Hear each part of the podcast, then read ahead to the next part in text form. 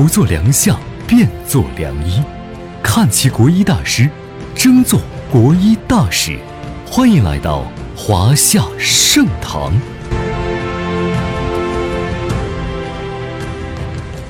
各位听众朋友，大家好，我是林子，感谢大家在每一个工作日的早晨来到养生小课堂，让我们一起携手走进中医的世界。雨水节气的来临，表示着最寒冷的时节已经过去了。自此之后，天上飘下来的可能是雨水，而不是雪花了。那么此时我们又该如何养生呢？快跟着林子一起去看一看吧。第一个，我们要谨防倒春寒。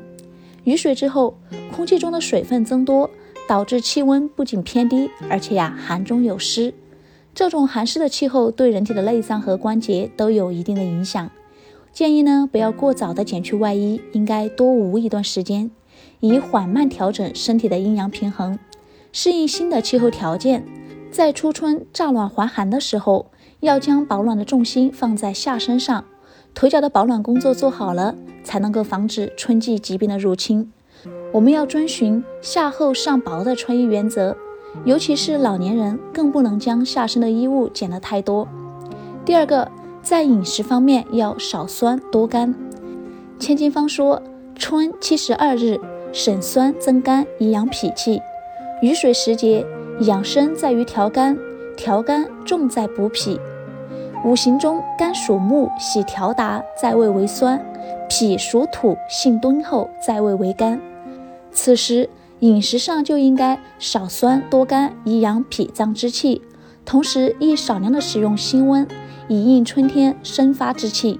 此时天气转暖，风干物燥，常常会出现皮肤干燥、嘴唇干裂、口腔溃疡等情况，也就是俗称的上火。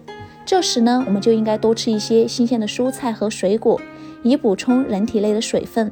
少食用羊肉、牛肉等温热之品，可以多食用一些大枣、山药、莲子、韭菜、菠菜、茼蒿等。食疗方面要多以粥为好，可以做成莲子粥、山药粥和红枣粥等。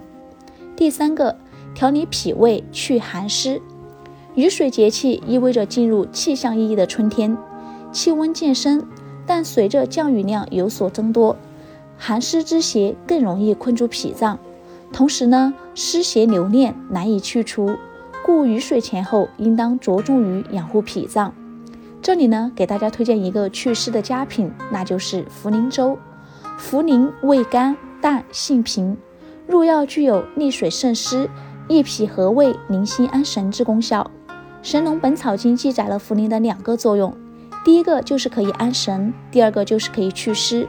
茯苓皮也是可以去水湿的，它去水湿的作用比茯苓还要强。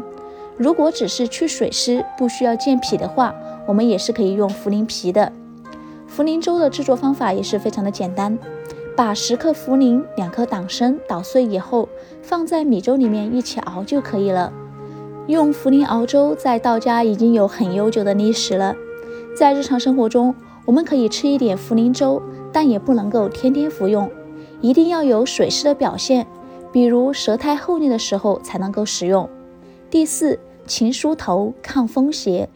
风是春天的主气，春天阳气生发，皮肤的毛孔逐渐张开，肌肤皱理变得疏松，人体内的正气抵御外邪的能力也就会变弱，风邪就特别容易钻空子。《黄帝内经》言：“风者，百病之长也。”在六淫兵邪中，风是致命的首要因素，梳头就能够将风邪拒之门外。在我们的后脑部位有三个重要的穴位。分别是两个风池穴，一个风府穴。中医有“风府风池寻得到，伤寒百病一时消”的说法。经常梳头就能够刺激这几个穴位，通畅气血，让风淫绕道而行。朋友们，春天就这样在一夜微风细雨中缓缓地走来了，而我们将要迎接的不仅仅是温暖的晨曦，更是一场被东风吹来的充满生机的甘霖。此时一养生。大家一定不要辜负了这久违的好雨时节哦！本节目由华夏盛唐荣誉出品。